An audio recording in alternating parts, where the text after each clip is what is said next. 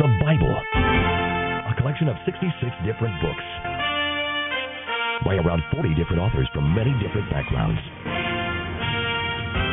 There were kings and shepherds, soldiers, fishermen, doctors, poets and farmers.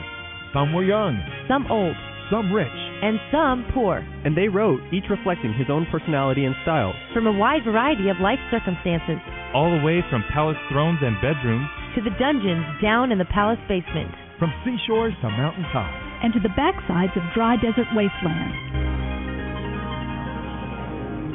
In their books, the writers issued hundreds of specific future prophecies, all perfectly fulfilled or awaiting fulfillment. And they discuss every aspect of human life, hundreds of complicated and controversial topics.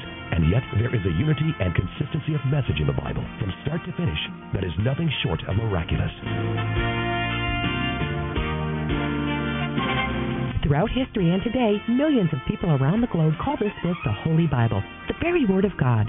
It claims to be a self-revelation of the Supreme Being, the Creator Himself, stepping out of eternity into time and space to tell us and show us what He is like, and to let us know His plan for our lives, here on earth and in the hereafter. The Bible Live with Sophie Dollar is your chance to actually hear, discuss, and decide for yourself about this book, the Bible.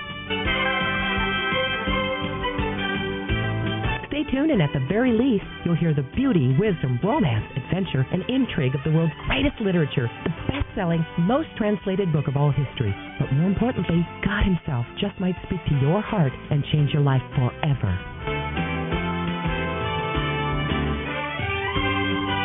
Now, here's the host of The Bible Live, Sophie Dollar.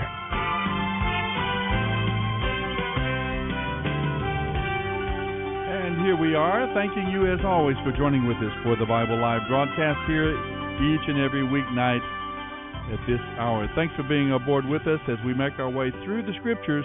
This program is not about my ideas and thoughts about the Scriptures or anyone else's for that matter. This is a program that goes straight to the white-hot core of our beliefs as Christians, and that is the Bible itself. We give you a chance to hear every verse, every chapter, every book of the Bible every year. Right now, we are in the book of Isaiah, and we are going to pick up where we left off in our last program in Isaiah chapter 30. I'll give you a heads up as to where we are, what we've been talking about, and what we'll be covering in this evening's reading so that you have a little context for it as you listen tonight to the Bible Live program. Now, in our first segment, we always introduce a reading from the Psalms and the Proverbs. We call it our Wisdom and Worship segment. It's a beautiful passage we're in now, Psalm 106, about all the great and mighty acts that God performed in the Scriptures for His people. If we ever stopped to list all the miracles in the Bible, we'd be astounded. They cover every aspect of life. The more we think about what God has done, the more we can appreciate the miracles He has done for all of us individually in our lives: birth, personal development, salvation,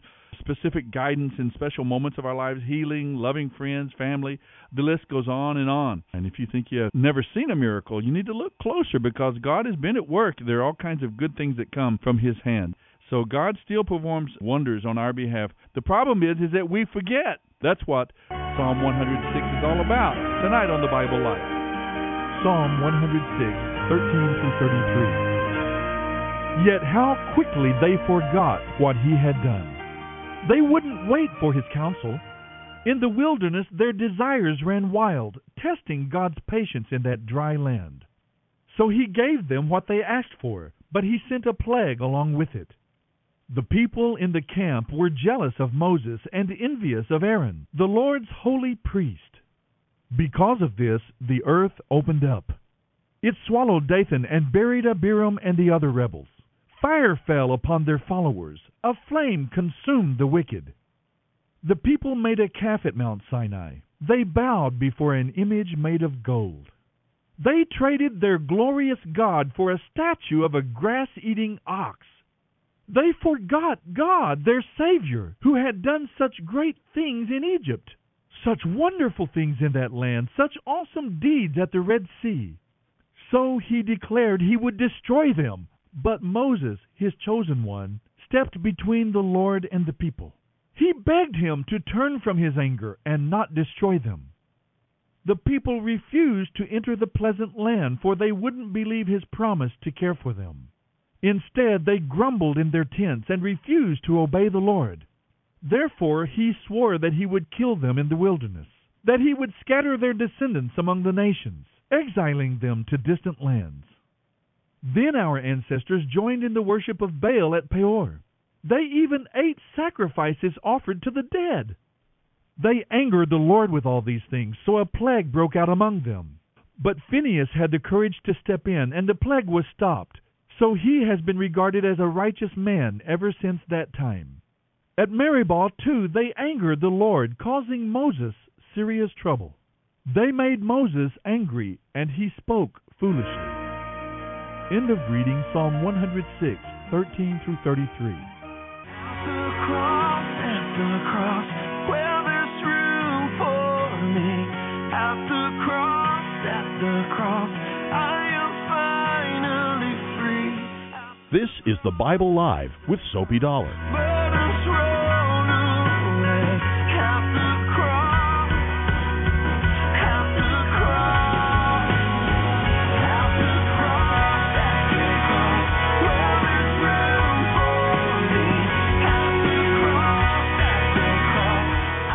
We are back, and I think it's always good to remember, no matter where you read in the Bible, Old or New Testament, still it is about the cross. It's still about Jesus.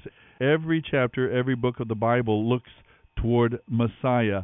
That is the ultimate message. And we'll see that tonight very graphically as we move from chapter 30, verse 19. That's where we're going to pick up tonight in our reading from Isaiah. Isaiah has been talking about all of these different nations: Jerusalem, the capital of Judah, in the south; Samaria, the capital of the 10 tribes of Israel in the north; the Arameans with their capital of Damascus or Nineveh; the Assyrians are way over in Babylon; and the Moabites or the Ammonites or the Edomites or Philistia. He's addressing all of these different people groups and calling on them to repent and turn to the true and living God, the God of Abraham, Isaac, and Jacob, the God who cannot be defined, the God who is not comprehensively understood by anyone. We don't have God in the box. God is the true and living God above all others and above even our own exhaustive human comprehension.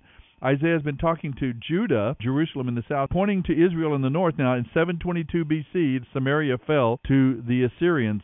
He's pointing to them and saying, look, judgment fell just as God said it would. Judah, don't you be proud and arrogant. You need to turn to him as well.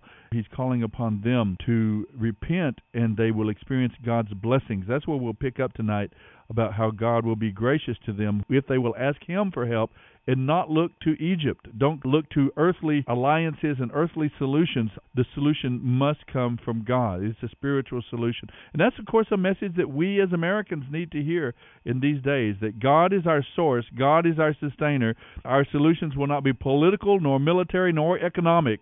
They will come from his hand. But in chapter 32, it's going to talk about the righteous king that is coming, Jesus himself. The Bible Life, Isaiah 30:19 through 35:10. Isaiah 30. O people of Zion who live in Jerusalem, you will weep no more. He will be gracious if you ask for help. He will respond instantly to the sound of your cries. Though the Lord gave you adversity for food and affliction for drink, he will still be with you to teach you. You will see your teacher with your own eyes, and you will hear a voice say, "This is the way, turn around and walk here." Then you will destroy all your silver idols and gold images. You will throw them out like filthy rags. Ugh, you will say to them, "Be gone!" Then the Lord will bless you with rain at planting time. There will be wonderful harvests and plenty of pasture land for your cattle. The oxen and donkeys that till the ground will eat good grain, its chaff having been blown away by the wind. In that day, when your enemies are slaughtered, there will be streams of water flowing down every mountain and hill. The moon will be as bright as the sun, and the sun will be 7 times brighter, like the light of 7 days. So it will be when the Lord begins to heal his people and cure the wounds he gave them. Look, the Lord is coming from far away, burning with anger, surrounded by a thick rising smoke. His lips are filled with fury. His words consume like fire.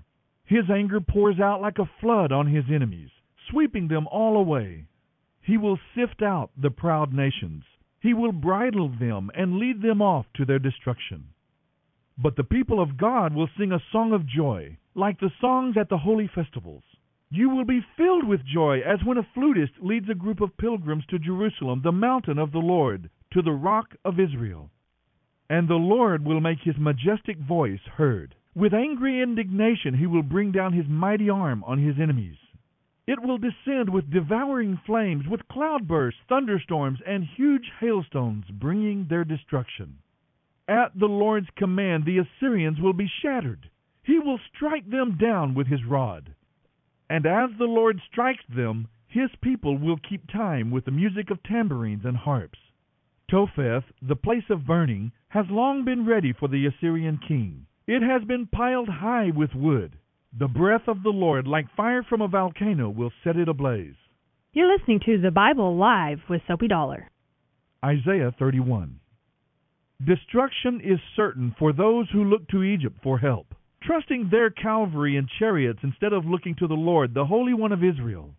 In his wisdom, the Lord will send great disaster. He will not change his mind. He will rise against those who are wicked, and he will crush their allies too. For these Egyptians are mere humans, not God. Their horses are puny flesh, not mighty spirits. When the Lord clenches his fist against them, they will stumble and fall among those they are trying to help. They will all fall down and die together.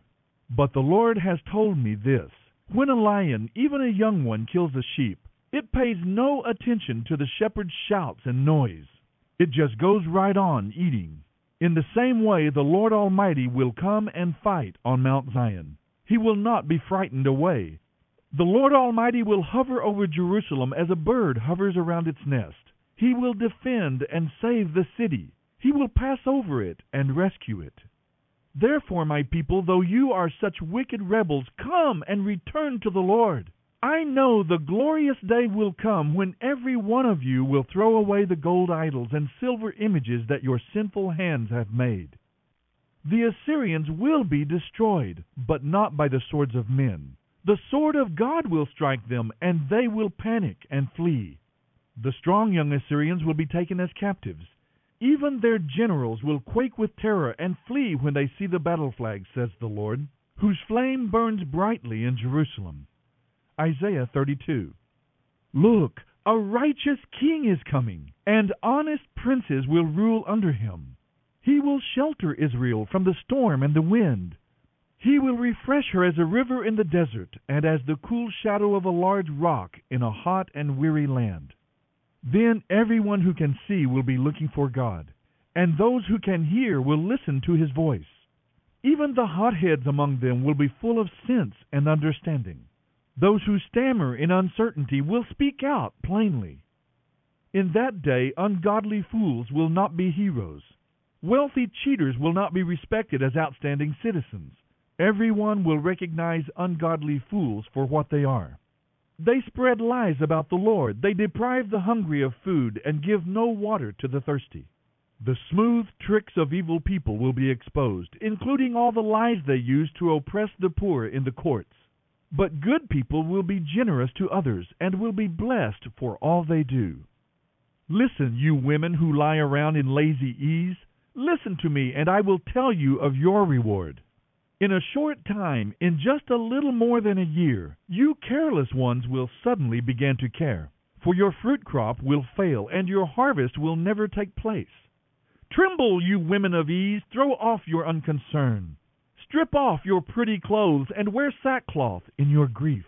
Beat your breast in sorrow for your bountiful farms that will soon be gone, and for those fruitful vines of other years. For your land will be overgrown with thorns and briars. Your joyful homes and happy cities will be gone. The palace and the city will be deserted, and busy towns will be empty. Herds of donkeys and goats will graze on the hills where watchtowers are, until at last the Spirit is poured down upon us from heaven. Then the wilderness will become a fertile field, and the fertile field will become a lush and fertile forest. Justice will rule in the wilderness, and righteousness in the fertile field, and this righteousness will bring peace. Quietness and confidence will fill the land forever. My people will live in safety, quietly at home. They will be at rest. Even though the forest will be destroyed and the city torn down, God will greatly bless his people. Wherever they plant seed, bountiful crops will spring up. Their flocks and herds will graze in green pastures. You're listening to The Bible Live with Sophie Dollar. Isaiah 33. Destruction is certain for you Assyrians, who have destroyed everything around you but have never felt destruction yourselves. You expect others to respect their promises to you while you betray your promises to them. Now you too will be betrayed and destroyed. But Lord, be merciful to us, for we have waited for you. Be our strength each day and our salvation in times of trouble. The enemy runs at the sound of your voice. When you stand up, the nations flee. Just as locusts strip the fields and vines, so Jerusalem will strip the fallen army of Assyria. Though the Lord is very great and lives in heaven, he will make Jerusalem his home of justice and righteousness. In that day he will be your sure foundation, providing a rich store of salvation, wisdom, and knowledge. The fear of the Lord is the key to this treasure. But now your ambassadors weep in bitter disappointment, for Assyria has refused their petition for peace. Your roads are deserted, no one travels them anymore. The Assyrians have broken their peace pact and care nothing for the promises they made before witnesses. They have no respect for anyone. All the land of Israel is in trouble. Lebanon has been destroyed. The plain of Sharon is now a wilderness. Bashan and Carmel have been plundered. But the Lord says, I will stand up and show my power and might. You Assyrians will gain nothing by all your efforts. Your own breath will turn to fire and kill you. Your people will be burned up completely, like thorns cut down and tossed in a fire. Listen to what I have done, you nations far away, and you that are near acknowledge my might. The sinners in Jerusalem shake with fear. Which one of us, they cry, can live here in the presence of this all-consuming fire? The ones who can live here are those who are honest and fair, who reject making a profit by fraud, who stay away from bribes, who refuse to listen to those who plot murder, who shut their eyes to all enticement to do wrong. These are the ones who will dwell on high. The rocks of the mountains will be their fortress of safety. Food will be supplied to them, and they will have water in abundance. Your eyes will see the King in all his splendor, and you will see a land that stretches into the distance. You will think back to this time of terror when the Assyrian officers outside your walls counted your towers and estimated how much plunder they would get from your fallen city. But soon they will all be gone. These fierce, violent people with a strange, unknown language will disappear. Instead, you will see Zion as a place of worship and celebration. You will see Jerusalem, a city quiet and secure. The Lord will be our mighty one. He will be like a wide river of protection that no enemy can cross. For the Lord is our judge, our lawgiver, and our king. He will care for us and save us. The enemy's sails hang loose on broken masts with useless tackle. Their treasure will be divided by the people of God. Even the lame will win their share. The people of Israel will no longer say, "We are sick and helpless," for the Lord will forgive their sins. You're listening to The Bible Live with Sophie Dollar. Isaiah 34. Come here and listen, O nations of the earth. Let the world and everything in it hear my words. For the Lord is enraged against the nations. His fury is against all their armies. He will completely destroy them, bringing about their slaughter. Their dead will be left unburied, and the stench of rotting bodies will fill the land. The mountains will flow with their blood. The heavens above will melt away and disappear like a rolled-up scroll. The stars will fall from the sky just as withered leaves and fruit fall from a tree. And when my sword has finished its work in the heavens, then watch. It will fall upon Edom, the nation I have completely destroyed. The sword of the Lord is drenched with blood. It is covered with fat, as though it had been used for killing lambs and goats and rams for a sacrifice. Yes, the Lord will offer a great sacrifice in the rich city of Basra. He will make a mighty slaughter in Edom.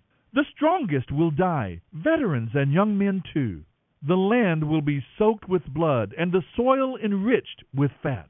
For it is the day of the Lord's vengeance, the year when Edom will be paid back for all it did to Israel. The streams of Edom will be filled with burning pitch, and the ground will be covered with fire. This judgment on Edom will never end. The smoke of its burning will rise forever. The land will lie deserted from generation to generation. No one will live there anymore. It will be haunted by the horned owl, the hawk, the screech owl, and the raven. For God will bring chaos and destruction to that land. It will be called the land of nothing, and its princes soon will all be gone. Thorns will overrun its palaces. Nettles will grow in its forts. The ruins will become a haunt for jackals and a home for ostriches. Wild animals of the desert will mingle there with hyenas, their howls filling the night. Wild goats will bleat at one another among the ruins, and night creatures will come there to rest. There the owl will make her nest and lay her eggs. She will hatch her young and cover them with her wings. And the vultures will come, each one with its mate. Search the book of the Lord and see what he will do. He will not miss a single detail. Not one of these birds and animals will be missing, and none will lack a mate. For the Lord has promised this. His Spirit will make it all come true. He has surveyed and divided the land and deeded it over to those creatures. They will possess it forever, from generation to generation. You're listening to The Bible Live with Soapy Dollar. Isaiah 35. Even the wilderness will rejoice in those days. The desert will blossom with flowers. Yes, there will be an abundance of flowers and singing and joy. The deserts will become as green as the mountains of Lebanon, as lovely as Mount Carmel's pastures and the plain of Sharon. There the Lord will display His glory, the splendor of our God. With this news, strengthen those who have tired hands and encourage those who have weak knees. Say to those who are afraid, "Be strong and do not fear, for your God is coming to destroy your enemies. He is coming to save you. And when He comes, He will open the eyes of the blind and unstop the ears of the deaf. The lame will leap like a deer, and those who cannot speak will shout and sing. Springs will gush forth in the wilderness, and streams will water the desert. The parched ground will become a pool, and springs of water will satisfy the thirsty land. Marsh grass and reeds and rushes will flourish where desert jackals once lived, and a main road will go through that once deserted land. It will be named the Highway of Holiness. Evil-hearted people will never travel on it. It will be only for those who walk in God's ways. Fools will never walk there. Lions will not lurk along its course, and there will be no other dangers. Only the redeemed will follow it. Those who have been ransomed by the Lord will return to Jerusalem, singing songs of everlasting joy. Sorrow and mourning will disappear, and they will be overcome with joy and gladness." End of reading Isaiah 30:19 through 35:10.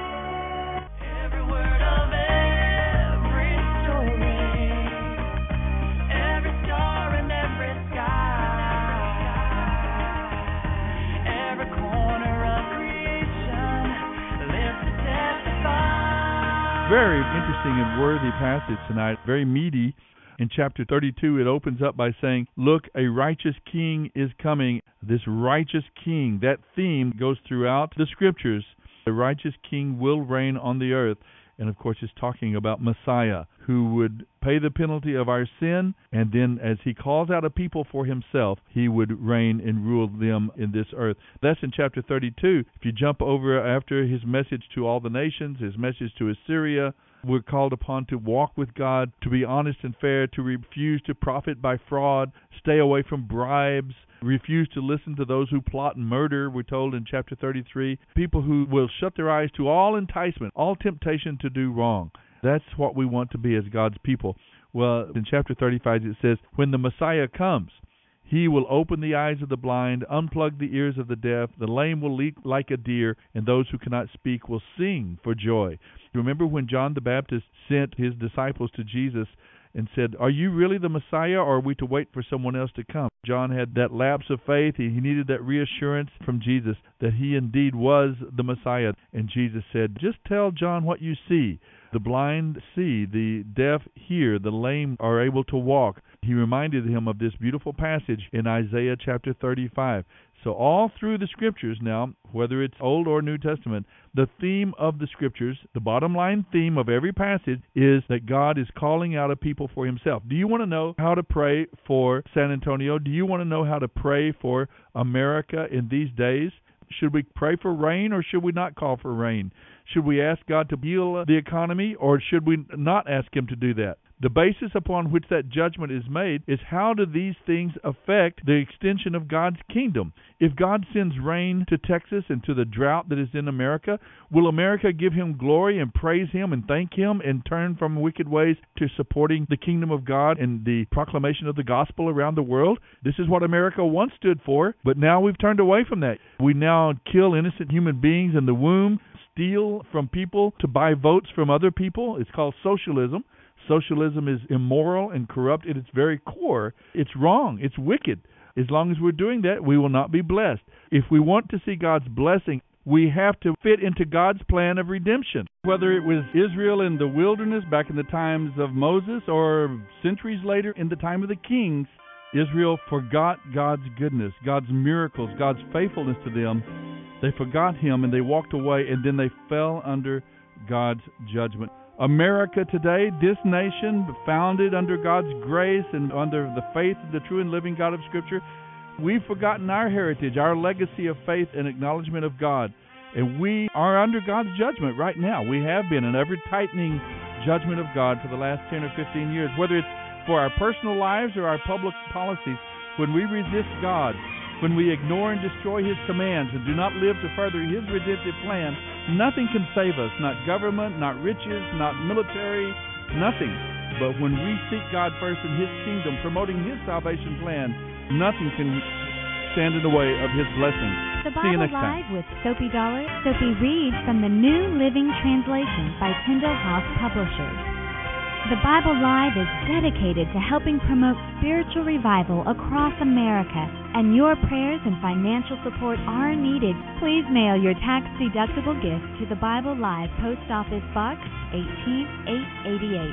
That's the Bible Live P.O. Box 18888, San Antonio, Texas 78218. You may also make credit card donations at the ministry website, thebiblelive.com. Now, don't forget, join us each weekday for the Bible Live with Soapy Dollar. Start today, and in 1 year's time, we will read and respond together to the entire Bible. Let the most important word you hear each day be God's Word.